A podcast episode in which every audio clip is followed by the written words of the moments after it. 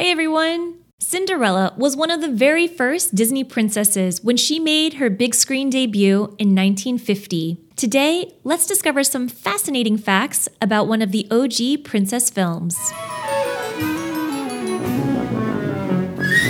First, the Cinderella produced by Walt Disney Studios was actually not the first film Walt Disney himself had worked on about Cinderella. In 1922, Laugh-O-Gram Studios, Walt's first animation business, produced an animated short based on the fairy tale.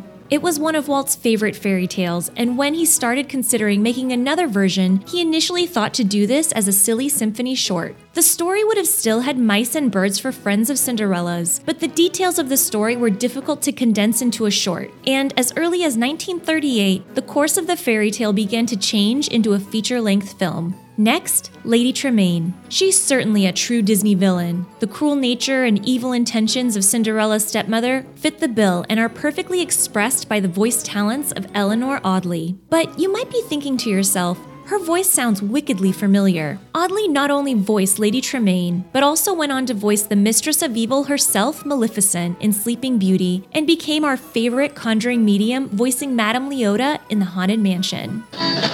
There's the large carpet in the main hall. Clean it.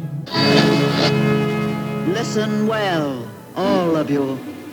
All in the spirits wherever they're at.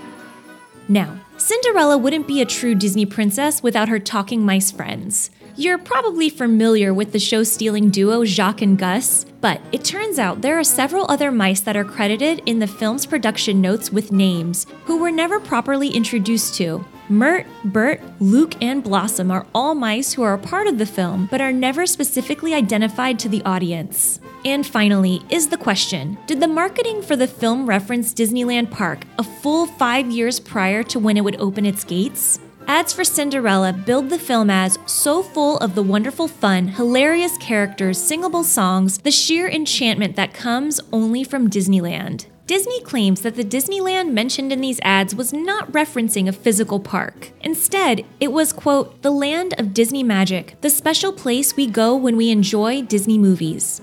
But in retrospect, it seems like something subliminal was happening in the ad, planting the seed that Disneyland is indeed a physical place and is actually the land of enchantment.